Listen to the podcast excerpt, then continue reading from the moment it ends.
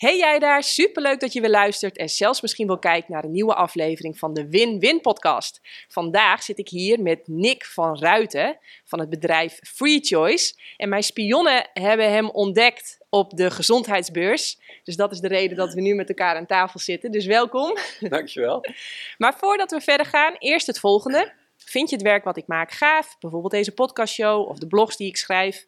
Die zijn gratis en die blijven ook gratis. Maar je kunt doneren door naar jannekevandermeulen.nl te gaan en dan te zoeken naar de knop doneren en dan een bijdrage doen. Heb je dat al gedaan? Echt super, super, heel erg bedankt. Heel gaaf. Ja, welkom. Ja, leuk dat ik uh, uitgenodigd ben. Ja, ik, uh, ik uh, heb natuurlijk een klein beetje research gedaan. Oh jee. En, uh, en toen, uh, ja, mijn spionnen die doen dan hun werk, maar dan moet ik natuurlijk wel even kijken van... Uh, en toen kwam ik erachter dat ik eigenlijk met een boefje aan tafel zit. Een boefje? Oh jee. nou, omdat de, de Nederlandse autoriteit voor voedsel en waren, de... Die, NVWA. De NVWA, die Onze heeft... vrienden. Ja, vertel eens, wat is er gebeurd? Ja, de NVWA is, is, is uh, verantwoordelijk voor uh, ja, alles wat met uh, voedsel te maken heeft in Nederland. En in principe zijn zij dus ook verantwoordelijk wat wij doen met onze supplementen. Um, en ook over de communicatie gaan zij. En um, wat er dus gebeurde in onze spannende COVID-tijd, is dat er op een gegeven moment um, ja, de, het vreemde met COVID was dat, dat je mocht. Uh, alles wat gerelateerd was aan COVID mocht je niet zeggen. Terwijl er wel dingen zijn die je normaal mag zeggen, maar in, in relatie met COVID niet. Dus op een gegeven moment hadden wij een nieuwsbrief geschreven over vitamine C. Nee, het, het, gaat nog even terug, toch? Want de NVWA, zeg ik het nu goed, die had op zijn website een bericht gepost over misschien een publiekswaarschuwing, ja. Precies, misschien is het handig om die publiekswaarschuwing okay. toch even toe te lichten. Ja, ja dat, dat, dat, daar was ik waarschijnlijk toch wel op uitgekomen. Want ze hadden na de publiekswaarschuwing staan dat uh, je mocht niet claimen dat vitamine C iets deed voor COVID. En dat niet alleen. De bedrijven die dat dan wel zouden doen, die zouden een boete kunnen krijgen van, geloof 50.000 euro. Nou, dus ik dacht, dat moeten we dus niet doen, want dat is een beetje te duur. Maar uh, je mag natuurlijk over vitamine C wel allerlei claims maken die gerelateerd zijn aan het immuunsysteem. Dat is, hè, dat is algemeen bekend. Dus zelfs, hè, want de Europese Unie heeft dan een lijst gemaakt van claims die je wel mag maken. Ook, ook, dat is weer een verhaal apart natuurlijk, dat ze dat überhaupt hebben gedaan. Maar die lijst is er en daar, voor vitamine C mag je veel claims maken die gewoon toegestaan zijn en dus ook wetenschappelijk onderbouwd. En uh, met name ten aanzien van de weerstand en het immuunsysteem. Dus ik had een nieuwsbrief gemaakt waar ik begon met uh, te uit te leggen wat uh, de NVWA op haar website had. En, dus, en, en, te zeggen van ja, we mogen dus niks over vitamine C zeggen in relatie tot COVID. Dus dat doen we ook niet. Maar daarna heb ik wel uitgelegd wat vitamine C met, met, COVID, met, met, met, met het immuunsysteem te maken heeft. Met alleen toegestane claims. Dus ik heb me heel netjes gedragen, denk ik. Uh, maar het, de nieuwsbrief begon ook met een plaatje met, uh, met zo'n COVID-beestje. Uh, met zo'n coronavirus. Dus ze hebben dat waarschijnlijk zo een beetje aan elkaar geplakt. En zij vonden dus dat we iets gedaan hadden dat niet mocht. Um, en dat heeft dus boetes geleid, ja. Dat hebben we nog proberen te weerleggen. Omdat we van overtuigd waren dat we niks fout deden. Maar zij, uh, ja, het was wel heel duidelijk dat ze gewoon, ten aanzien van COVID was er gewoon een zero tolerance. Er mocht gewoon niets gezegd worden. Want ja, we weten nu allemaal wat, wat wel de bedoeling was, dat we allemaal aan een vaccin gingen. Dus alles wat ook maar iets kon bijdragen op een andere manier aan dat coronavirus en die besmetting, dat uh, werd van tafel geveegd. Ja, want dat weten waarschijnlijk heel veel mensen niet. Maar een vaccin mag, dan, mag alleen maar uitgerold worden als echt niets anders helpt. Hè, een vaccin is volgens mij altijd je laatste redmiddel. Nou, Oké. het is, ja, het is eigenlijk anders. Een vaccin mag gebruikt worden eh, als dat allemaal uh, wetenschappelijk helemaal goed onderzocht is en getest is. Echt, echt op, op de, de standaard klinische wijze getest is, dan, dan mogen ze dat geven wanneer ze willen probleem met, met, met het coronavirus, of uh, vaccin, was natuurlijk dat dat heel snel de markt op kwam. En dat is nooit getest. En eh, ik heb niet recent gekeken, maar een paar maanden terug, als je naar de, de, de Europese, ehm, de EMA, de European Medicine Agency, op de website kijkt. Vandaag, eh, dat een paar maanden terug dus, was het nog steeds niet goedgekeurd. Dus het is altijd experimenteel geweest. En het punt is, als iets experimenteel is, mag dat alleen gebruikt worden in een urgente situatie als er geen alternatief is. Dus vandaar dat ze natuurlijk aan alle kanten uh, alle alternatieven naar de achtergrond hebben geschoven. Want anders was heel die vaccinuitrol was in een vroeg stadium al stopgezet moeten worden volgens de wet. Ja.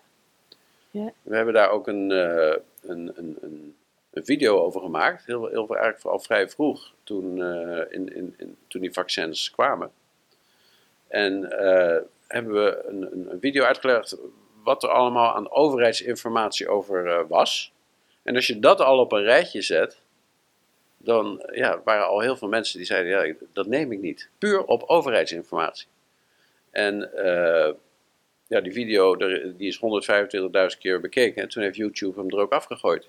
Wat ook vreemd is, want er, er, helemaal niks raars werd er gezegd. Alleen maar wat overheidswebsites laten zien. En dat was een van de items van jongens, het is de enige reden dat ze het mogen verspreiden, die vaccins, is omdat er geen alternatief is. Maar denk na, er zijn alternatieven en waarom wordt er nooit over gesproken? Dus dat was een hele vreemde zaak. En, uh, maar ja, goed, we weten nu wat meer over de hele, hele COVID-avontuur. Dat, uh, dat, is een, uh, dat is nogal wat geweest, ja. Dus uh, jij werd eventjes uh, op het matje geroepen met al je goede bedoelingen om Nederland uh, gezond en vitaal te houden. Ja, nou ja, goed. De NVA, NVA, NVA er kwam, er kwam een hele grote envelop binnen. En ja, we schokken van, van de boete die eruit kwam. En gelukkig, omdat we een klein bedrijfje zijn, werd dat uiteindelijk een niet al te groot bedrag. Maar ja, uitgaande van 50.000 kun je wel uitgaan dat het, dat het geld gekost heeft. Ja. En, en absoluut om geen enkele reden. We, inderdaad, we proberen mensen te informeren om hun gezondheid te ondersteunen. Wat natuurlijk in elke situatie belangrijk is, maar zeker als er dan eventueel een virus rondwaart, dan is dat belangrijk. Dus dat dat door de overheid geblokkeerd wordt, is, is eigenaardig op zijn minst. Op zijn minst, ja. Op zijn minst eigenaardig. Ik heb wel eens een uh, blogje geschreven, omdat ik uh, in mijn nabije omgeving heel veel zag dat er heel veel werd gecensureerd. Uh, er werden posts verwijderd, er werden mensen van LinkedIn en YouTube afgegooid. Um, nou, daar had ik een, een, blogje over geschreven en toen waren er allemaal mensen zonder volgers en ook zonder profielfoto's die nogal tekeer gingen en zeiden dat censuur in Nederland absoluut niet plaatsvindt. En waar ik het gore lef vandaan haalde, om het maar even zo te zeggen, om daarover in een vrij land als Nederland te praten. Hoe, hoe, hoe heb jij dat ervaren? Nou ja, wat, wat ik zei, dat, dat er gewoon een video met, met, met een hele neutrale, uh, min of meer alleen overheidsinformatie van YouTube gegooid wordt. Ja, als je dat geen censuur noemt, dan, uh, dan weet ik het niet meer. Want, in feite lieten we zien wat de beperkingen waren, zelfs vanuit de overheid bekeken. En, en zelfs dat mogen mensen dan blijkbaar niet zien. Ze mogen niet de, zelfs de overheidsinformatie goed begrijpen zoals die gegeven wordt. Die moet ook in een bepaalde, uh, uh, ja, in een bepaalde vorm gegoten worden, zodat het, dat mensen er andere conclusies uit trekken. En dat is, dat is uh, bizar.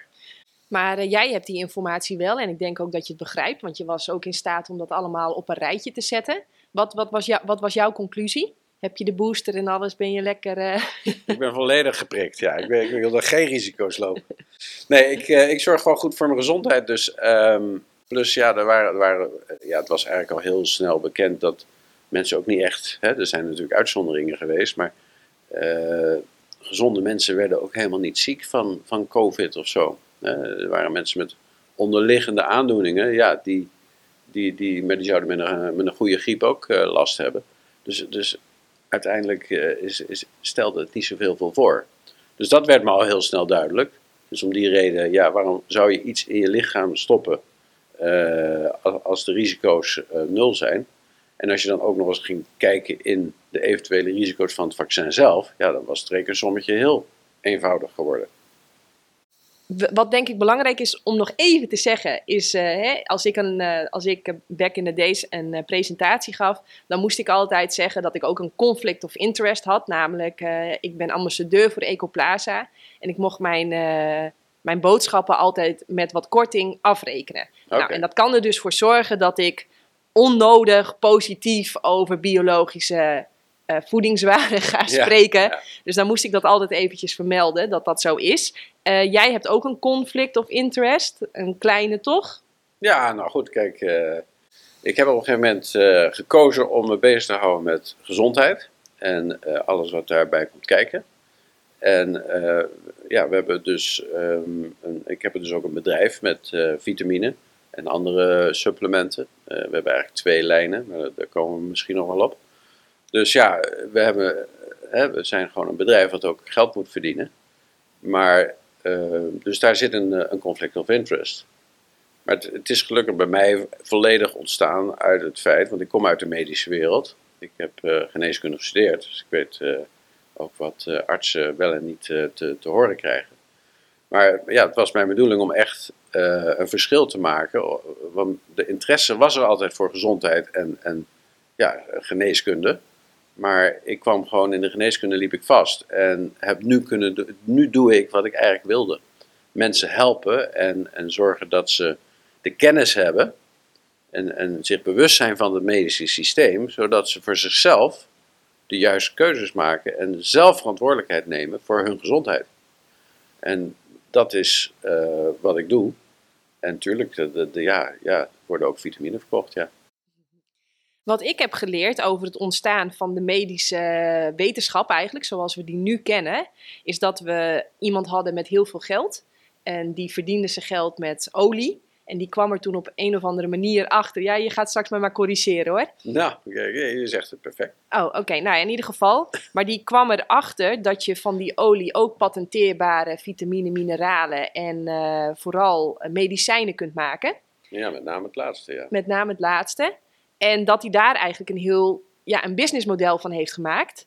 En eerst hadden we alleen maar artsen die eigenlijk een holistische kijk hadden op de mens en zijn omgeving. En echt werkten om van wat kunnen we allemaal doen om de mens in zijn totaliteit zo gezond mogelijk te houden. En toen ja, ontdekte hij dus die, dat je medicijnen kunt verkopen. Nou, en eerst gebruikte die, die, die laten we het even die familie noemen, of dat, dat bedrijf, om ehm, zieke mensen tussen haakjes te helpen. Maar op een gegeven moment kwam die erachter, ik kan nog veel meer verdienen als ik natuurlijk ook gezonde mensen zo bang ga maken dat ze preventief eigenlijk al mijn spulletjes al willen kopen. Ehm, wat, wat heb jij daarover geleerd? Ja, kijk, wa- wa- wat er natuurlijk in de geschiedenis, eh, je- zegt het terecht, hè, eh, 100 jaar geleden waren alle medische, of de- niet medische, maar de, de, de geneeskundefaculteiten waren allemaal natuurgeneeskunde. Dat is het enige wat er was. En ehm, ja, het heeft heel veel te maken met de opkomst, wat je zegt, van de chemie. Want voordat we de chemie hadden, wisten we eigenlijk nog niet zo heel veel over ons lichaam. Hè. Je kon het opensnijden, je kon de organen identificeren. En eh, met een microscoop kon je het allemaal wat groter maken, maar, maar heel veel meer wisten we op dat moment niet. En de grote doorbraken zijn gekomen toen de chemie in opkomst kwam. Waar, moet ik aan denken bij chemie? Nou ja, chemie, alles wat, wat, wat met moleculen en, en, en eh, chemische reacties en zo te maken heeft, dat is, ja, dat is pas een honderdtal jaren is dat eigenlijk tot stand gekomen en is daar heel veel progressie in gemaakt. Maar er zijn twee takken in de chemie. Hè. De biochemie, die zich bezighoudt met onderzoek van wat gebeurt er dan in die cellen en wat gebeurt er dan in het lichaam.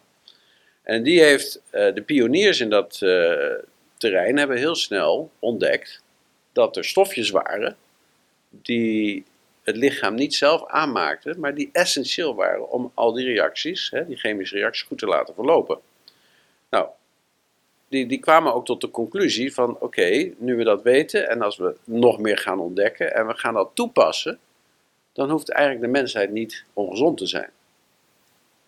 En er zijn echt eh, hele grote mannen die ook Nobelprijzen hebben gekregen en, en fantastische dingen hebben gedaan. Daarnaast was, was de petrochemische industrie, waar jij het over hebt, die is ook uit de chemie ontstaan. En ja, dat, dat was al heel snel een rijke industrie. Maar ja, rijke mensen willen vaak nog rijker worden. Dus die hebben gekeken van wat zijn nou nog afzetgebieden waar we nog niet zijn en waar we uh, ook uh, wat met chemische producten kunnen doen. En dat werd de farmaceutische industrie, want ze zagen, ja, op dat moment waren er misschien 2 miljard mensen of wat dan ook. Maar dat is, ja, een grote markt, dus uh, daar zijn ze aan begonnen. En um, ja, dat is niet helemaal netjes gegaan, want zij, zij, zij hebben de macht gepakt door de medische faculteiten die met hun mee wilden werken te financieren. En die wilden blijven met natuurgeneeskunde niet. Nou, sterker en, en dat nog, is volgens, effectief geweest. Ja, dat is heel effectief geweest. Want volgens mij zijn al die mensen die eigenlijk met kruiden en fruit en, en groenten en andere dingen mensen hebben geprobeerd te helpen of, of, of op traumawerk te gaan zitten. Ik weet het niet. Hè? Gewoon een holistische kijk hebben. Volgens mij zijn die, wat tot op de dag van vandaag doorgaat, weggezet als kwakzalver, als... Uh, ja, uh, wil je zoals Jomanda, uh, hè, allemaal dat soort, wordt, dat wordt volgens mij tot op de dag van vandaag gebruikt. Ja, dat klopt. Want kijk, die, die farmaceutische industrie en de mannen daarachter, die, die, dat, die, die, die keuzes gemaakt hebben en, en, en via financiering van die medische faculteiten de macht gepakt hebben, waardoor artsen zijn, met, met farmaceutische producten zijn gaan samenwerken, die weten donders goed wat er in de, in de biochemie allemaal ontdekt is. En die weten ook donders goed dat als al die kennis gewoon echt die er is vandaag, allemaal goed gebruikt zou worden, dat ze kunnen stoppen. Dus de enige manier waarop zij hun uh, positie kunnen handhaven en hun enorme winsten kunnen handhaven, is door de vitamine en alles wat met gezondheid te maken heeft aan te pakken. En, en, en ja, dat zie je dat dat dagelijks gebeurt. We zien nu dat, hè, want helaas de, de farmaceutische industrie, maar sowieso de industrie heeft door al hun lobbyisten veel invloed op onze overheden. En we, we, zien nu dat de Europese Unie bezig is om uh, weer, ja, die is met een aanval bezig op vitamine B6, een ongelooflijk belangrijke vitamine, om daar een uh, maximaal toelaatbare hoeveelheid per dag nog eens een keer ver te reduceren van een al heel laag niveau. En dat willen ze echt als wat, wat je mag nemen als Europeaan straks neerzetten. Dus dat, dat, je ziet dat dat spel, dat wordt hevig gespeeld nog steeds vandaag. En, maar goed, ze hebben natuurlijk enorme belangen. Ik zeg al, ja, kijk, die farmaceutische industrie, die hebben aandeelhouders en die willen tegen die aandeelhouders kunnen zeggen, volgend jaar gaan wij nog meer winst voor jullie maken. Nou, de enige manier waarop zij meer winst kunnen maken, is dat wij met z'n allen zieker worden. Dat is de enige manier waarop ze dat voor elkaar kunnen krijgen. Dus ze hebben er geen belang bij om ons gezond te maken. Dus houden ze via al hun uh, censuur en, en, en, en, manipulatie en verwarring creëren, ons weg van de echte waarheid over gezondheid. Ja, hey, even een haakje, want uh, er klikt bij mij ineens iets. Uh, Sven Kramer heeft een tijdje geleden in de krant gestaan dat hij vreselijke zenuwpijnen heeft gehad, omdat hij blijkbaar een supplement had genomen met een veel te hoge vitamine B6-waarde ik zit nu ineens te denken, wow, is dit... Want sporters worden natuurlijk super vaak gebruikt. Want ja, als een sporter iets doet, groot, sterk en gezond... ja, dan is dat voor mij gewone burger, om het maar even zo te zeggen... natuurlijk ook heel relevant. Ja. Is hij gewoon... Wat, wat, wat, denk jij van het verhaal?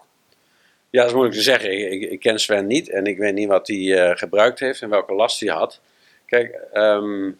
Maar het werd wel, het werd specifiek over vitamine B6. Ja, gezegd. Ik vind het wel erg toevallig met wat jij nu zegt. Nou, het is interessant. Kijk, er, is één, dat, dat, is ook een van de zwaktes die, die ze gebruiken uh, bij, bij het bepalen van die ho hoge levels, of de hoogte van die levels, is dat um, er zijn verschillende vormen.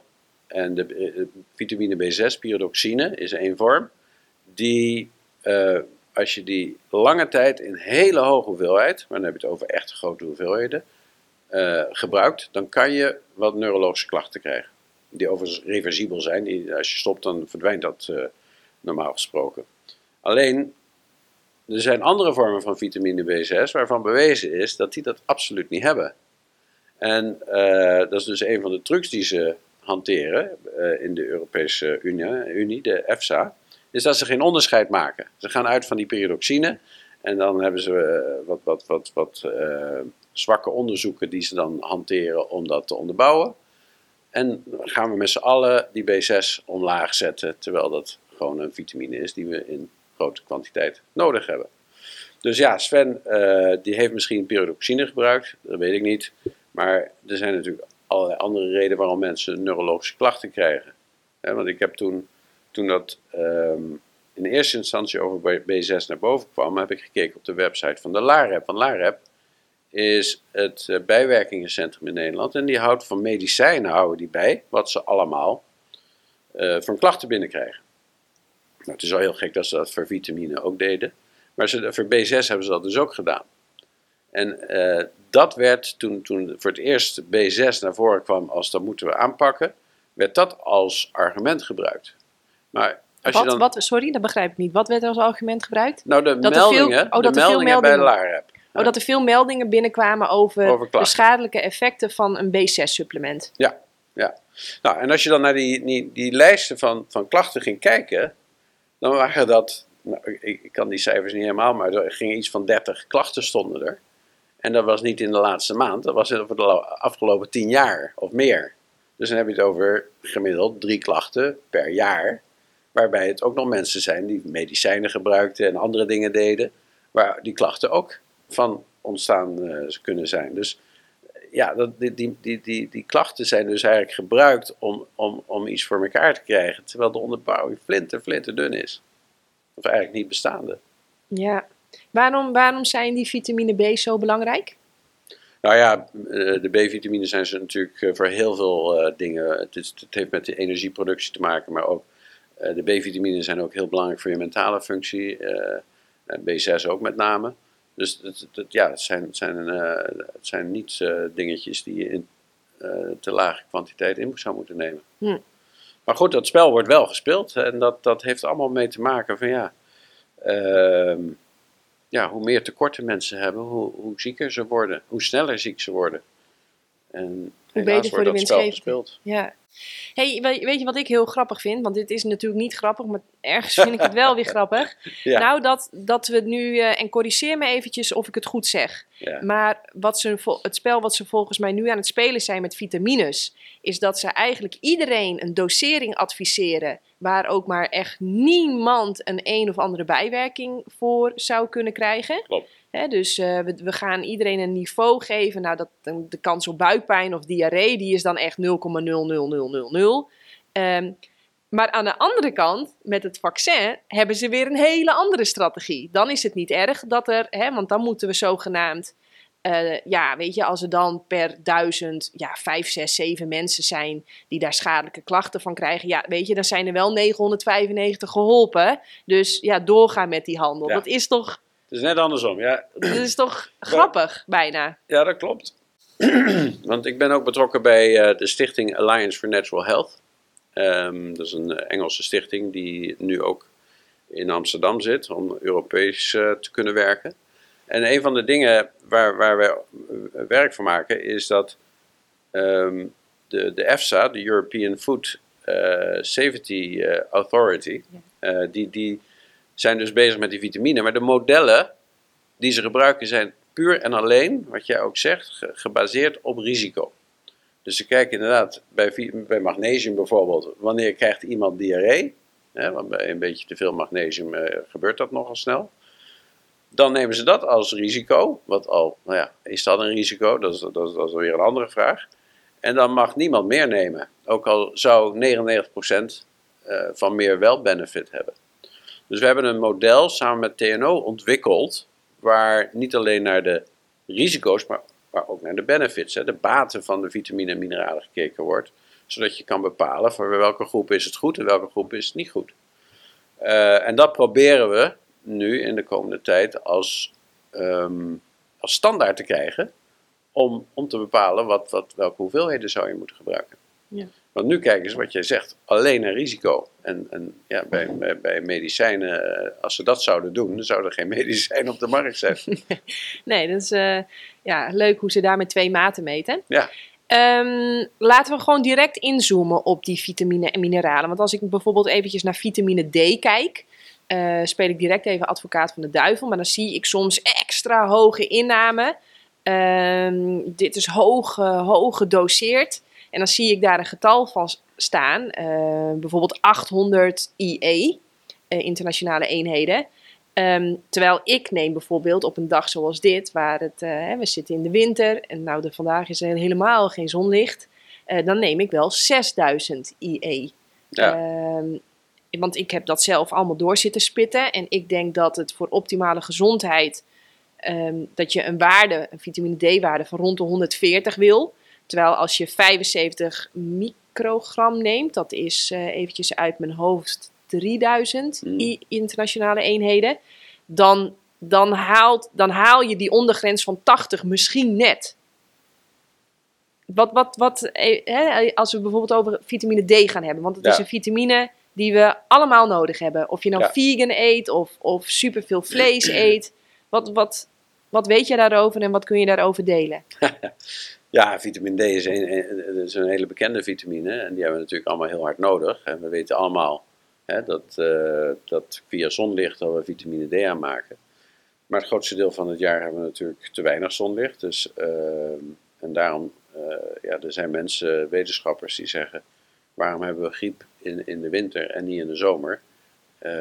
het is niet een griepgolf, maar het is eigenlijk, zeggen zij, een vitamine D tekortgolf die, die, waar je mee te maken hebt.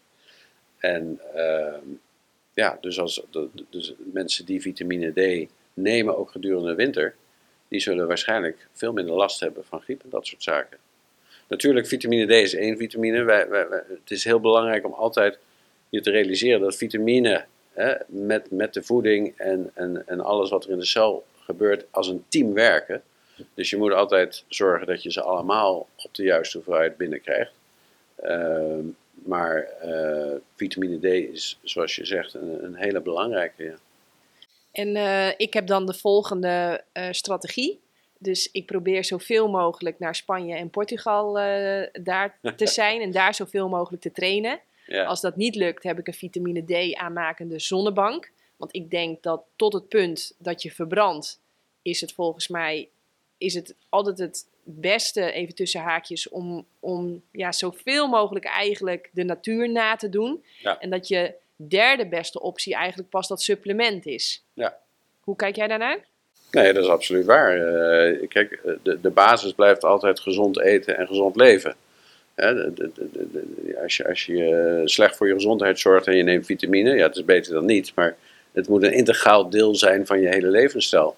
En wat je natuurlijk uit, uit normale voeding en, en, en, en beweging en buiten de, de, de lucht en de zon uh, kunt halen, is, is natuurlijk altijd beter. Hè? Het is overigens interessant. Kijk, vitamine D is natuurlijk uh, uit zonlicht is, is um, belangrijk. Maar vitamine D wordt in het lichaam gemaakt vanuit cholesterol. En cholesterol ligt natuurlijk onder vuur. Hè? In, in de, met, name in de, in de cardiologische hoek. Dat cholesterol zou de oorzaak zijn van hart- en uh, vaataandoeningen. En daardoor worden heel veel mensen um, wijsgemaakt dat ze vetarm moeten eten. Hè? Weinig cholesterol binnenkrijgen en vaak ook statines gebruiken om de cholesterol nog verder te verlagen. Maar dat heeft natuurlijk ook direct een effect op de productie van je vitamine D. Dus het is, het is juist voor die, dat soort mensen erg belangrijk om je te realiseren dat, dat zonlicht misschien niet meer doet wat het zou moeten doen. En dat geldt hetzelfde voor mensen. Hè. Je kan wel naar Portugal gaan, maar als je je helemaal insmeert met uh, zonnecrème, of hoe dat ook heet, ja, dan wordt er ook geen vitamine D meer aangemaakt. Nee. Dus het, je moet het dan wel op een hele natuurlijke manier blijven doen. Ja. Ja, nee. En ook die zonnebril echt, ik verbaas me daarover. Want dan schijnt een keer de zon en dan loopt de hele stad met zo'n met zo'n masker, uh, met zo'n met zo'n ja, een, een grote zonnebril op. denk ik, oh, je moest eens weten hoe je lichaam nu aan het huilen is. Want we zijn, het is voor onze gezondheid zo belangrijk om die verschillende kleuren. want hij heeft natuurlijk, die zon die heeft de hele dag verschillende kleuren, verschillende sterktes. En je lichaam is de hele tijd daarmee in samenspel hè, met de aanmaak van vitamine, mineralen, maar ook hormonen om jou energiek te maken. Maar richting de avond toe hè, weer eh, lekker eh, slaperig Ja, te Om maken. het ritme erin te houden. En ja. om ritme erin te houden, inderdaad. Oké, zijn er nog, eh, want ik denk er zijn veel mensen die helemaal plantaardig eten en naar mijn podcast luisteren. Wat, wat denk jij dat belangrijk is om te weten over vitamine B12? Dan bedoel je vegan.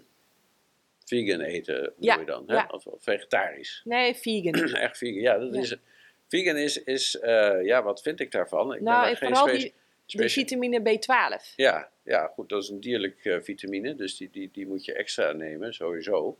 De vraag is, ehm, want vegan is natuurlijk eh, heel erg in opkomst, met name in de jongere generatie. Ehm, en, en ik denk dat vegan voor bepaalde mensen, zeker in het begin, enorm goed werkt. Hè, want ja, dat heeft ook met een, een ander verhaal over het autonoom zenuwstelsel te maken. Ik weet niet of we daar nog aan toe komen, maar... eh, dus vega- ve- veganistisch kan heel erg helpen om, om in een betere gezondheid te komen. Maar ik denk op langere termijn ja, is de mens eh, gewoon eh, gewend, ons lichaam, om ook vlees binnen te krijgen. Dus ik denk op lange termijn dat vegan ja, niet werkt. Maar nogmaals, ik ben geen absolute expert in dat gebied. Eh, maar in ieder geval moet je ervoor zorgen dat die vitaminen die dierlijk zijn, dat je die eh, binnenkrijgt. Dus dat, dat is belangrijk. En B12 is er een van. Vitamine D is natuurlijk, eh, behalve zon, is het vaak dierlijk. Wij werken nog met een plantaardige vitamine D, omdat we weten dat mensen daar tegenwoordig belang aan hechten. Maar ja, daar moet je wel rekening mee houden, want die biochemie moet wel werken. En als je bepaalde stoffen niet binnenkrijgt, ja, één, één tekort kan al heel veel kwaad doen. Maar waar ik nou echt naar op zoek ben, is. ehm, eh, ik adviseer bijvoorbeeld altijd, hè, want jij, jij had het zo straks al over dat je B6 in verschillende vormen hebt. Ik noem dat altijd verbindingen, maar met B12 is dat natuurlijk hetzelfde. Hè? We hebben hydroxcobalamine, cyanocobalamine, methylcobalamine en adenosylcobalamine. En ja, bij de kruidvat, op de goedkopere potjes, kun je vooral volgens mij methylcobalamine vinden. Eh, je moet alweer wat beter je best doen om ook adenosyl en cyanocobalamine ehm, te vinden. Ja. Maar wat ik doe, omdat ik denk dat het laatste woord daar nog niet over gezegd en geschreven is. We hebben van cyanocobalamine hebben we gewoon de meeste research. Daar weten we gewoon het beste van, van als dit, dan dat, als zus, dan zo. Dus die neem ik. Maar eh, dat is een synthetische vorm waar ik niet zo heel erg fan van ben. Hè, en die methylcobalamine en adenosylcobalamine, dat zijn meer bio, bio, bio, De, de actieve vorm. ja, bioactieve vormen. Dus die combineer ik ook. Ik neem ze ook, omdat ik ook geleerd heb van een overschot. Dat plas je gewoon uit. Dus ja, ik neem ze allemaal. En dan, dan, dan gooi ik als het ware met grind. En dan heb ik het idee dat de kans dat ik het raak, zeg maar, de target, dat die het grootste is. Oké. Dus dat, dat was even mijn vraag aan jou, van hoe pak jij dat aan? Ja, wij, wij, nou ja, ik ben, ik ben geen veganist, maar, maar wij, wij hebben de, de methylvorm eh, in, in onze vitamine zitten, omdat dat de, inderdaad de bioactieve vorm is. en en eh, ja, daar hebben we goede resultaten mee. Ehm, ja, en, kijk, mensen die niet veganistisch zijn, krijgen vaak B, 12 ook wel via de voeding eh, goed binnen. Ehm, dus ja, ik denk dat, eh, dat het belangrijk is eh, als veganist om je te realiseren welke voedingsstoffen je in mindere mate binnen zult krijgen. Want dat kan eh, op termijn zeker effect geven. Ja. Daar ken ik wel verhalen van mensen die ja, eigenlijk een lichaam hadden wat, wat minder geschikt was voor veganistische voeding. En die op een gegeven moment ook echt problemen kregen. Ja. Nou, er zijn natuurlijk ook heel veel mensen die wel vlees eten en, en een B12 tekort hebben. Dat komt Ja, heel erg veel voor. Ja. Eh, dus ik denk dat de opname ook uit dierlijke producten, die het indirect ook weer via een supplement krijgen, dat, dat, eh, nou, dat we dat niet moeten overschatten. Dus Nee, eh, ik zie ongelooflijk veel vleeseters voorbij komen die ook een giga B12 tekort hebben. Ehm, leg ik wel uit in mijn boeken waarom dat, ik denk dat dat zo is. Ja. Ehm, wat, wat, wat namelijk ook leuk is, is dat veganisten, die zijn zich hier heel erg van bewust. Die weten van, oké, er komt nu sowieso geen B12 via mijn voeding binnen, dus ik moet sowieso suppleren. Dus die zijn daar veel actiever mee bezig dan een gros van de Nederlanders die denkt, nou ja, ik eet wat het voedingscentrum adviseert, dus het zal wel loslopen. En Eh, ja, en En die dus met veel grotere tekorten te maken krijgen. Ja, het voedingscentrum uh, claimt ook dat als je gevarieerd eet, dat je geen tekorten kunt krijgen. Dus dat, uh, dat zet mensen uh, sowieso op verkeerde been, ja. Oh, dan geloof jij, dat, hoe denk jij daarover? Nou ja, als je kijkt, um, ja, er, is, er is weinig onderzoek beschikbaar. Maar er is, er is op een gegeven moment een onderzoek gedaan in Wageningen over de inhoud van onze groente en fruit wat betreft vitamine en mineralen. Uh, en dat gaf enorme dalingen aan. Uh, dat gaat over een onderzoek wat, denk ik al 15 jaar of langer oud is. Uh, wat ook verklaarbaar is natuurlijk als je ziet hoe we de landbouw zijn gaan bedrijven.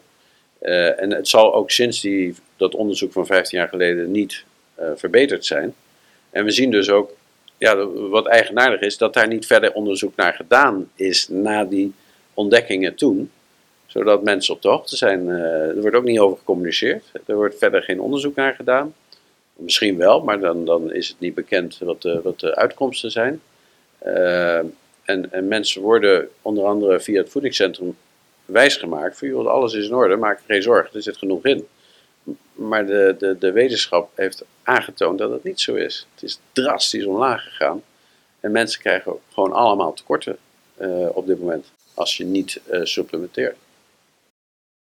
En nog eventjes een klein sprongetje terug naar die B12. Dus uh, zie jij, want ik, ik pleit dus heel erg voor uh, een zuigtablet omdat ik denk dat dan hoeft het niet helemaal langs je verteringsstelsel en niet helemaal langs je maag-darmkanaal. En dat dat dus de beste opname geeft. Heb jij daar nog uh, aanvullingen op? Ja, nou, wat, wat, wat wij belangrijk achten is dat, dat, wat ik al eerder zei, die vitamine werken allemaal als team. Dus als je, als je ze allemaal gezamenlijk neemt, hè, met, met of direct na de maaltijd, dan, uh, uh, dan, wordt dan wordt het ook als, als team makkelijker verwerkt in je darmen en opgenomen. Natuurlijk, uh, via onze andere lijn hebben we druppels B12, hè, daar, is ook wat voor te zeggen. Maar voor de, voor, voor de meeste mensen is het geen enkel probleem om dat via tabletten te nemen. Ehm, want dan krijg je op die manier wel genoeg binnen. Oké. Uh, het is, het is uh, wat, wat, wij zeggen, is um, de balans van de vitamine en mineralen is eigenlijk voor iedereen hetzelfde.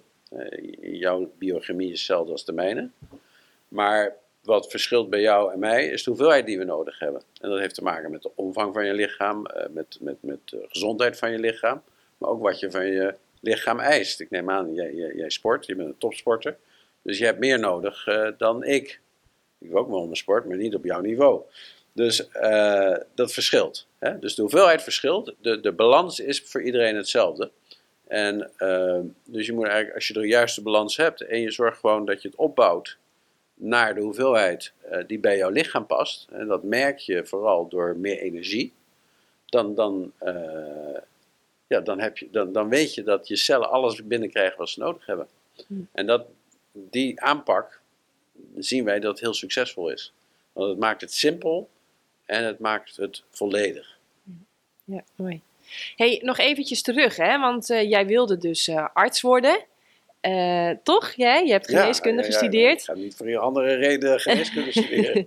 en um, ik ben nog eventjes nieuwsgierig naar, naar, wat ontdekte jij nog meer? Waarom ben je daarvan afgestapt? En waarom denk je dat het zo belangrijk is voor ons om te weten hoe dat spelletje gespeeld wordt, hoe die wereld werkt? Waarom, ja, ik denk dat dat, ik schrijf daar in mijn boeken ook superveel om. Want ik denk dat als je dat doorziet, als je dat snapt, als je het spel begrijpt, als je ook begrijpt hoe bijvoorbeeld uh, in Amerika, zeg maar, artsen beloond worden. En als je ook begrijpt en ziet hoe artsen meegenomen worden op leuke reisjes en mooie congressen. Ja, dan, ja, ik weet niet, dan word je misschien toch iets enthousiaster op groente en fruit en op de kwakzalver uh, die, denkt, die, die met energie werkt, zeg maar. Ja. Wat minder uh, enthousiast over al die medische ingrepen. Wat, wat, wat, waar, wat ontdekte jij? Nou, uh, Waarom haakt hij ook af? Ja, Waarom ik, stap... ik, ik, ben geen arts. Ik heb, ik heb mijn, zoals, zoals dat toen heette, kandidaats in Antwerpen gedaan en mijn doctorandus-titel in Rotterdam gehaald. Uh, en toen uh, voelde ik dat dat dat er iets niet klopte. Maar ik wist niet bij God niet wat. Ik dacht dat het aan mezelf lag, dat het gewoon niet bij mij paste. Want wat ik ontdekte als ik me de, de, het ziekenhuis ingestuurd werd om naar patiënten toe te gaan, uh, ja, werd ik heel onzeker en, en, en verward. Uh, hè? En ik heb eigenlijk veel later pas ontdekt waarom dat was. Want ik, ik, ik, heb, ik, heb eerst, ik ben eruit gestapt. Ik heb, ik heb eerst uh, in de consulting gewerkt. En daarna ben ik weer de medische industrie ingegaan. En op een gegeven moment ben ik daar weer uitgestapt om deze kant op te gaan. En uh, wat ik op een gegeven moment ontdekte voor mezelf, als ik terugkeek naar mijn studie, geneeskunde, was, um, waren het eigenlijk twee verschillende studies. De eerste helft van mijn studie was, dat vond ik ook het, leukste deel, want dan leerde je over hoe het lichaam is opgebouwd en hoe het werkt. Hè. De, de, de, anatomie, hè, de organen, wat zit er allemaal in. Uh, de, de, histologie, dat je echt naar de cellen en de weefsels gaat kijken. Uh, de, de, biochemie, hoe het chemisch werkt. De fysiologie, hoe organen werken. Dat was allemaal heel boeiend, want je kreeg kennis, maar je had ook begrip van uh, waarom dingen zo werkten. Nou, dat, dat was heel interessant. Ik, je, op een gegeven moment heb je dan je kandidaatsdiploma gehaald. En dan ga je naar het tweede deel van de studie. En uh, dan zou je verwachten, dan ga je voortbouwen op wat je in de eerste helft uh, geleerd hebt. En nou, deels is dat natuurlijk wel zo, maar grotendeels niet. Want dan is de studie ineens een hele andere studie. En dan gaat het over dat je, uh, wat, wat, heel belangrijk wordt, is dat je symptomen oppikt. Hè? Of dat nou via een gesprek met de patiënt is, of via lichamelijk onderzoek, of via bloedonderzoek, of een röntgenfoto, wat dan ook. Je bent op zoek naar symptomen. Nou, dan heb je hele dikke boeken die zeggen, die combinatie van symptomen is die ziekte. Dus dat moet je dan eh, min of meer weten van, oké, het zal die ziekte zijn, want daar horen die symptomen bij. Nou, en vervolgens staat er dan in die boeken wat je bij een bepaalde ziekte moet doen. Welke medicijnen je moet voorschrijven, welke operatie er gedaan moet worden, of er bestraald moet worden. En that's it. Dus je bouwt niet meer door op, op diepgaande kennis over het lichaam. Nee, je, je, je wordt een soort uh, ja, machine, wou ik zeggen. Van je moet symptomen herkennen zodat je een diagnose kunt stellen, zodat je weet wat je moet doen. En wat, ik uh, ontdekt heb, is dat uh, die tweede helft van mijn studie heb ik heel veel kennis opgedaan, maar het begrip ontbrak. Want ik, je, je, je, je kijkt niet meer naar de oorzaak van een ziekte. Je kijkt niet meer naar wat doet want dat, daar ben je niet voor opgeleid, dus je weet ook niet wat dat chemische stofje precies in het lichaam doet. Je schrijft het gewoon voor. Dus je hebt heel veel kennis, maar het begrip ontbreekt. En ik ben iemand die moet altijd dingen begrijpen. Dat is misschien mijn afwijking, dat kan.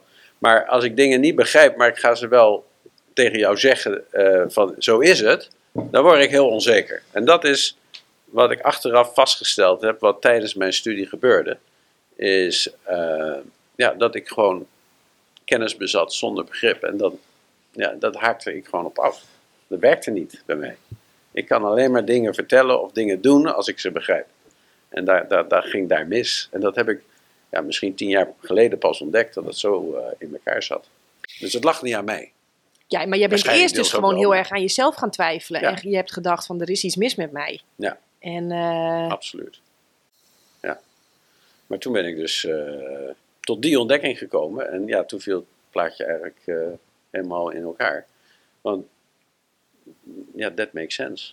That makes sense. Ja. En dat zie, je, dat zie je ook bij artsen gebeuren. Hè? Je, je, ze, ze, ze, ze zijn gewoon dat aan het afwerken, symptomen vaststellen, diagnose stellen, medicijnen. Maar als je een arts vraagt, hè, ik, ik sprak laatst een, chirurg uh, op een feestje en die, die zei ja, uh, mensen komen steeds meer na een operatie vragen van oké, okay, uh, dokter, bedankt dat u dit en dat weggehaald heeft. Maar hoe zorg ik nou dat het niet terugkomt? En die chirurg moest toegeven. Hij zei ja, ik weet het niet. Want ik, ben, ik heb daar, daar niets over geleerd. En over voeding, vitamine, gezondheid weet, krijgen we gewoon geen onderwijs. Dus zij beginnen dat ook wel te zien, dat mensen dat meer willen en dat zij dat niet kunnen leveren.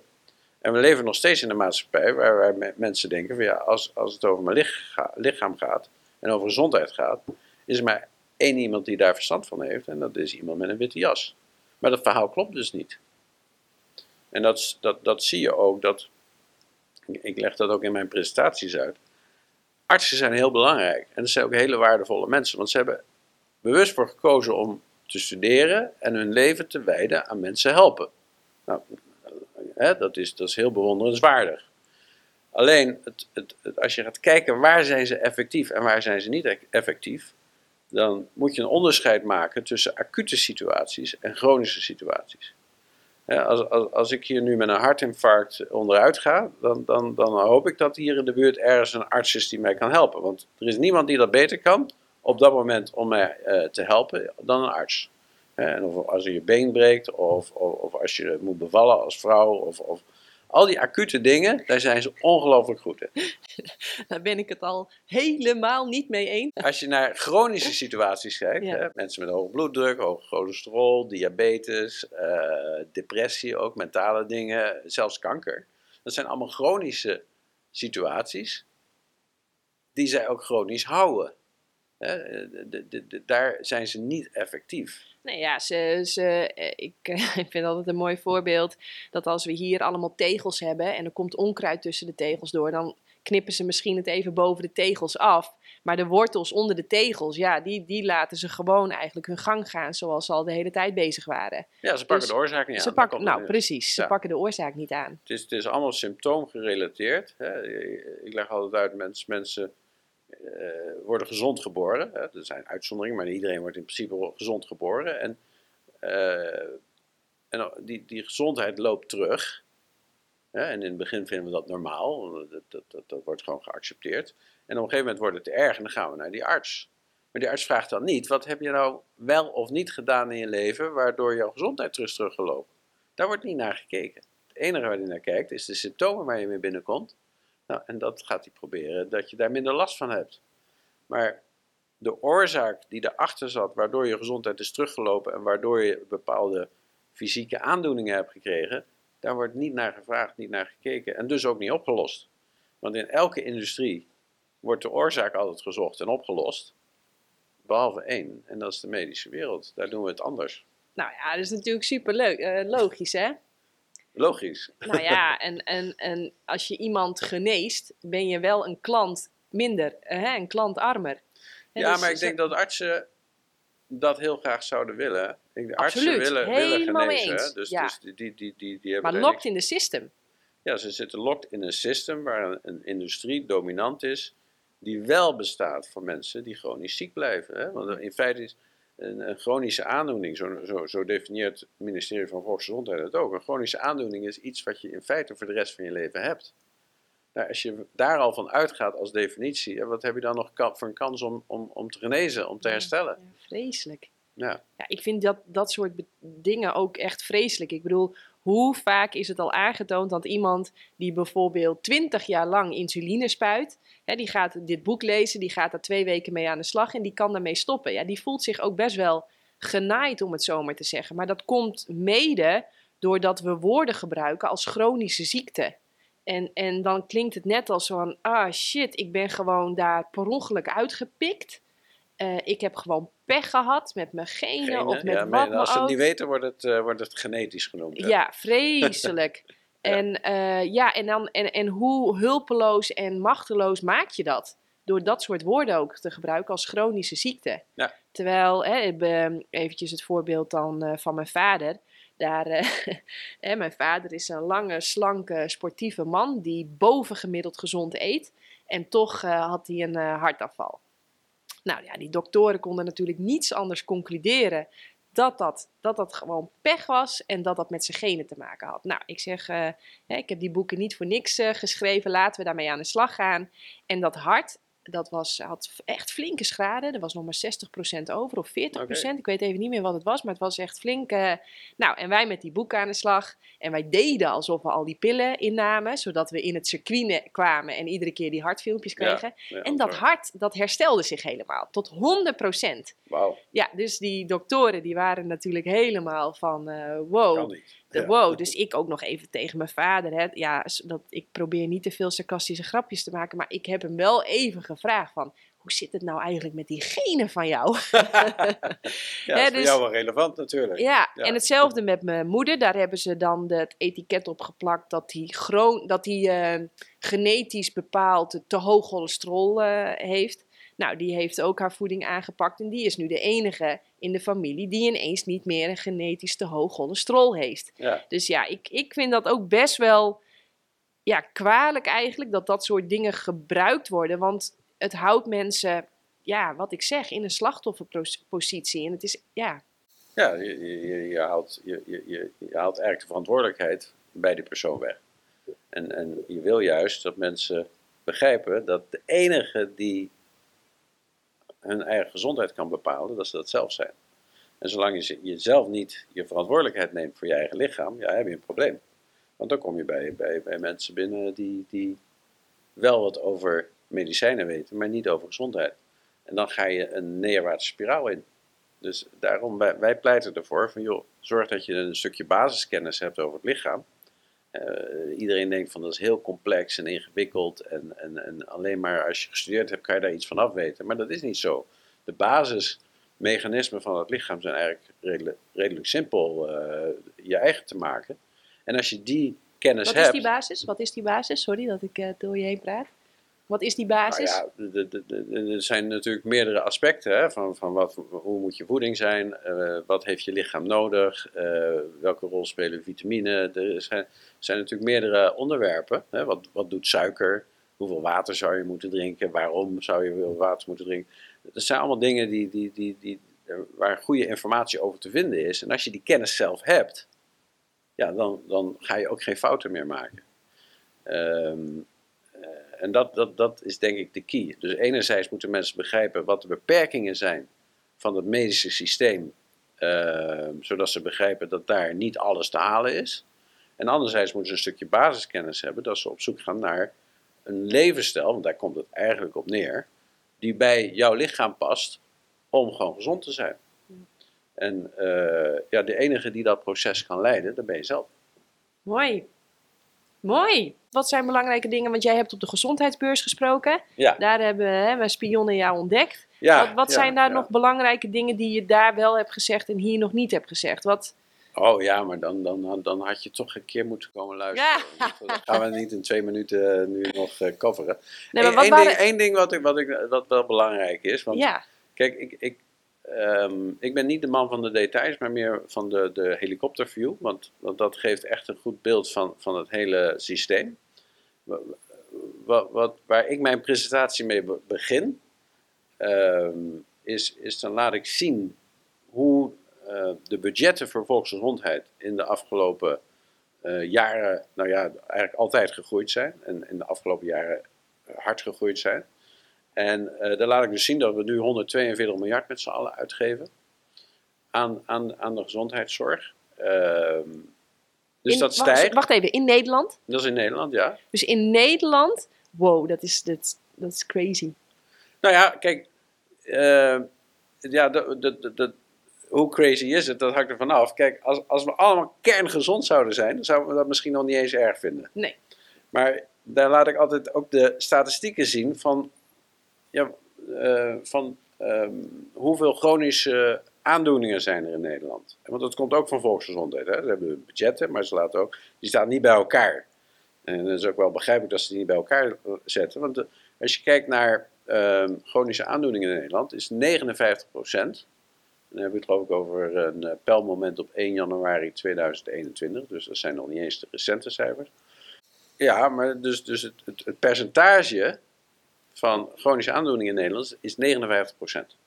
Dus dat betekent dat eh 6 op de 10 mensen die jij tegenkomt op straat heeft een chronische aandoening. Nou, volgens de definitie van volksgezondheid is dat voor de rest van je leven. Dus dat zijn voor de rest van hun leven mensen die medicijnen moeten gebruiken. Dus dat is 59 procent. Dat is iets van 10,1 miljoen mensen. Dus dat, dat, dat is gigantisch. En dat niet alleen. Als je terugkijkt naar de cijfers, eh, ik geloof dat het 2014 is, toen was het nog maar 49 procent. Dus we zien dus dat we steeds meer geld uitgeven aan volksgezondheid. En we worden steeds zieker. Nou, eh, in elke bedrijfstak of elke eh, organisatie, wat dan ook, als jij meer geld uitgeeft en er komt een slechter resultaat uit, zou je dat gaan onderzoeken. Dan zeg ik, wat is hier aan de hand? En waar moeten we ons geld niet anders gaan besteden? Nou, dat doen we overal, behalve hier. We, gaan, we denderen maar voort met elk jaar meer uitgeven. En we denderen ook voort, er komen steeds meer zieke mensen. En het is ongelooflijk vreemd dat dit niet ergens bij een politieke partij hoog op de agenda staat. Om een keer echt te onderzoeken. Want dat zou een heel groot verschil maken. En, en dit, het is het tweede grootste budget in Nederland. Dus ja, er is, er is, eh, daar is heel veel te winnen. Wat, wat, wat is het grootste budget? Even snel. Volksgezondheid. Het ene grootste budget is volksgezondheid. Ja, en het grootste? Eh dan moet ik, zou ik even naar moeten kijken. Oké. Wauw, dus, ehm, dus er gaan miljarden. Nou ja, jij zegt er is iets mis met het businessplan. Heel veel mensen zeggen ook het schoolsysteem is kapot. Maar Ja. volgens mij is het gewoon, doet het helemaal perfect zijn werk. Het gaat toch, het perfecte werk. nou, het, het houdt mensen ziek, afhankelijk. Ja, als je En het zo ziet wel. dan, ja. is het, dan gaat het toch in dat schoolsysteem. Hè, mensen zeggen het schoolsysteem is kapot, het past niet meer. En Ja. eh, hè, al die jongetjes die moeten stilzitten. En we moeten de hele dag binnen zitten in hoeken Ja. van 90 graden. Naar een scherm staren. We leren allemaal dingen die niet kloppen. Ja, maar dat is toch precies waar het op ingericht is. En precies waarvoor het bedoeld is.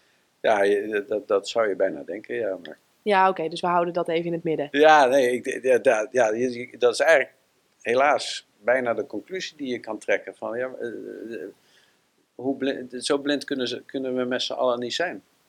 Nee. Maar dan heb, jij, eh, dan heb jij die presentatie gegeven, dan heb je die statistieken laten zien. We pompen steeds meer geld in iets en tegelijkertijd worden we steeds zieker. Ja, daar zouden we toch op zijn minst vragen over moeten stellen. Wat is je volgende slide dan? Want ik, ja, ik begin het nu, ik begin het nu echt leuk te vinden. We willen allemaal oud worden. Hè? Dat is ook een van de statistieken. We willen allemaal oud worden. Eh, en daar doen we ook ons best voor. Maar als je gaat kijken, die statistieken is... eh, Ik geloof dat boven de 70 jaar heeft 95% heeft chronische aandoening. Dus ja, we kunnen allemaal wel oud worden, maar we willen ook oud worden met kwaliteit van leven. En eh, ja, als, als je de juiste levensstijl aanhoudt en je zorgt goed voor je lichaam, dan hoeft niet 95% van de mensen boven de 70 een chronische aandoening te hebben. Dus er is fundamenteel iets eh, wat moet veranderen. En eh, ik denk als we die 124 miljard anders zouden gebruiken, want dat is veel geld, dan denk ik dat we met z'n allen een, een gezondere, productievere, gelukkigere ma- maatschappij kunnen maken. Ja, absoluut. Ja. Helemaal mee eens. Ja, Maar ja, dat zag je al tijdens dat hele corona gebeuren. Dat eh, de, de, de slijterij, waar je de sterke dranken kon kopen, die bleef open. en de, soft, eh, de, de, de softdrugswinkels ook. De coffeeshops ook, ja. Er stonden hele rijen, ja. Ja, ja apart hè? Ja, bijzonder. Maar dat is ook, daar, dat is ook waarom wij eh, ons zo boos maken over de, de EFSA in Europa, dat die met vitamine bezig is. Want ja, eh, zit de Europese bevolking daarop te wachten? Pak, pak dan inderdaad het gebruik van drugs aan of, of pak het gebruik van alcohol aan. Want van alcohol mag je net zoveel nemen elke dag als je wil, maar van vitamine B6 niet. Eh, of het suikergebruik of, of pepdrankjes voor, voor kinderen, dat willen ze eigenlijk verbieden, maar dat gebeurt allemaal niet. En, en het enige waar ze mee bezig zijn is, we gaan vitamine aanpakken. Ja, leg jij het mij maar uit. Het is toch niet uit te leggen? Nee, heel bijzonder. Ja. Heel bijzonder. Ja, ik wil je graag nog langer aan het woord. Het, het begon ja, we helemaal kunnen leuk. het nog een keer doen hoor. We kunnen het nog en een keer het, doen. het begon helemaal leuk te worden. ja, ik vind die statistieken, maar bijvoorbeeld ook over die aanbevolen dagelijkse hoeveelheid die op supplementen staan, daar krijgen mensen ook gewoon stress van. Eh, kijk, ik heb eh orthomoleculaire geneeskunde eh, voor een paar lessen gevolgd samen met Richard de Let. En ik heb denk ik 90% van die studie weer overboord gegooid. Maar het bel- belangrijke dingen die ik daar wel heb geleerd, is dat ik in ieder geval weet dat er heel veel verschillende verbindingen zijn als het gaat om B6, om Ja. B12, om eh, vitamine C. Heeft ook al zoveel verschillende verbindingen. Ehm, en door daar helemaal in te duiken, ben ik ook niet bang om gewoon 6000 Europese eenheden vitamine D in te nemen. Hè? En als ik dan naar mezelf kijk en ik kijk hoe gezond ik ben en hoeveel energie ik heb, dan gaat er iets goed. Ja, dat, is, Ehm, dat is de beste bewijs. Hoe je ja. het zelf voelt. Precies, precies. Ik eet trouwens ook al meer dan 12 jaar helemaal veganistisch. Dus die is, eh, dus die is leuk. Ja, interessant. Dat is een ander onderwerp, daar moeten we het nog eens over hebben. Ja, ja, leuk. Ja. Leuk. Ehm, kun je, zullen we daar dan mee afsluiten? Als je, dat je Ja. nog iets vertelt over die aanbevolen dagelijkse hoeveelheid. Is die, is die, wat kunnen wij daar als, als, als gemiddeld Nederland, wat kunnen wij daarmee? Is dat ja. een niveau wat ons echt fris, vrolijk en optimaal gezond houdt? Of, Nou, kijk, het is een beetje vaag hoe die tot stand gekomen zijn. En ehm, ja, er zit, er, ik ken geen wetenschappelijke basis daarvoor. Hè, Als je naar bijvoorbeeld vitamine C is, geloof ik 80 milligram is de aanbevolen dagelijkse hoeveelheid. Maar ehm, eh, als je, want- wij maken als, als mens geen vitamine C aan, hè, alle dieren wel, eh, behalve een paar. Onder andere ook een cavia. Hè. Een cavia is, is een beestje dat weegt ongeveer een kilo. En als je daarmee naar de, de dierenarts gaat, zegt hij ja, dan moet je wel 40 milligram eh, vitamine C per dag geven. Dus dat beestje moet met, met 1 kilo 40 milligram eh, krijgen. En wij zouden met, nou in mijn geval eh, iets over de 80 kilo, zou het met 80 milligram moeten doen. Ja, dat is, op, dat is niet echt eerlijk. En dat klopt dus ook niet. Dat klopt dus ook niet, want wij hebben in diezelfde verhouding, we hebben eigenlijk ook 40 milligram per kilogram lichaamsgewicht nodig. En die 80 milligram, ja, eh, sorry, maar daar is nul onderbouwing voor. Ik denk dat dat een hoeveelheid is waar, waar je net scheurbuik mee voorkomt. Maar alle, alle tussenvormen tussen gezond en scheurbuik zijn daar niet mee te voorkomen. En dat zie je dus ook. Want aderverkalking is eigenlijk iets wat tussen, tussen gezond en scheurbuik in zit. En dat komt op grote schaal voor. En eh, ja, dat, dan, dan ga je niet oplossen met 80 milligram. Nee, nee, ja, ik ben heel blij dat je dit aanhoudt. Want ik ben ongeveer, eh, mijn missie is om iedereen bewust te maken over vitamine C. En dat is ook de reden waarom ik dus de hele dag fruit en planten eh, eet. Ook om Ja. de simpele reden dat één, wij kunnen vitamine C niet aanmaken. Maar twee, het heeft ook maar een halfwaardetijd van 2, 3 uur. Ja. Dus Ja. die hele movement van intermittent fasting, ja, ik doe daar niet aan mee. Ik ben dus iemand, ik eet om de 2, 3 uur. En misschien dat ik daar, om de simpele reden dat iedere cel, hè, waar we miljarden van hebben, kan alleen maar zijn werk goed doen op, met, met voldoende vitamine C. En, eh, en hij heeft dus maar die halfwaardetijd van 2, 3 uur. Wat mij gewoon overduidelijk laat zien dat je dus om de 2, 3 uur eh, iets moet eten. Fru- hè, daarom staat het hier ook in overvloed. En in is mijn boeken staan ook helemaal doordrenkt van fruit Juist. omdat fruit en planten, en dan met name eh, fruit, bladgroen, kruiden, kiemen en zeewier, zijn ook maar de enige bronnen van vitamine C. Granen bevatten geen vitamine C. Bonen en peulvruchten, hè, peulvruchten, bonen, eh, erwten en linzen, bevatten geen vitamine C. Kwark, ei, vis, vlees, orgaanvlees, het bevat geen vitamine C. Dus dat zou je toch op zijn minst al aan het denken moeten zetten. Ja. Dat wij anatomisch ontworpen zijn voor het spotten, plukken, eten en verteren van fruit. Nou ja, niet eens. Ja, ja dat klopt. Kijk, eh, het menselijk lichaam heeft ergens in de evolutie natuurlijk ook gewoon vitamine C aangemaakt. Maar er is waarschijnlijk toch een, een, een, een mutatie geweest of zo, waardoor we het niet meer aanmaken. Oh nee, daar denk ik anders over. Oh, oké. Ik denk dat iedere diersoort is afgestemd op zijn leefomgeving. En er, was, er is een. Hè, wij waren Oh, destijds bedoel nog je. niet dat door eens. de overvloed aan fruit, dat we het niet meer nodig hadden. Ja, dat, zou, dat, dat, dat is een goede verklaring, ja. Ja, ik zal hem even voor de luisteraar uitleggen, want jij snapt hem eh, direct, maar misschien niet iedereen. Maar ik denk eh, dat wij rond de even na, nadat onze eerste leefomgeving was, waar een overvloed is aan fruit. Ik bedoel, ehm, ik was vorige week nog in Portugal. Kijk naar een simpele mandarijnenboom of sinaasappelboom of citroenboom. Het is bizar hoe ongelooflijk veel fruit er aan zo'n heel klein laagstammboompje al zit. Nou moet je Ja. eh, nagaan als dat een volwassen volgroeide boom is. Het is bizar hoeveel vruchten daar dan van afkomen. Ja. Ik ben ook wel in Spanje geweest en dan zag ik avocadobomen in het wild. Nou, je zag door de avocado de boom niet meer. Zo'n kilo's, kilo's, kilo's fruit hangt er aan een boom. Ja, fantastisch. Dus ik denk dat dat, Dat we ja, niet meer nodig hadden. dat er was zo ongelooflijk veel aanbod van vitamine C. En dan Ja. moet je ook voorstellen dat we toen nog helemaal een rijke bodem hadden. Hè, die zich voedde met alle schillen en blaadjes en alles wat erop kwam. En dat daar niet in geharkt werd en niet in ge, hè, met grote trekkers overheen werd gereden. En niet de hele tijd stront overheen werd gegooid. Wat natuurlijk super arm is. En, nou, en dan komen we nog bij kunstmest.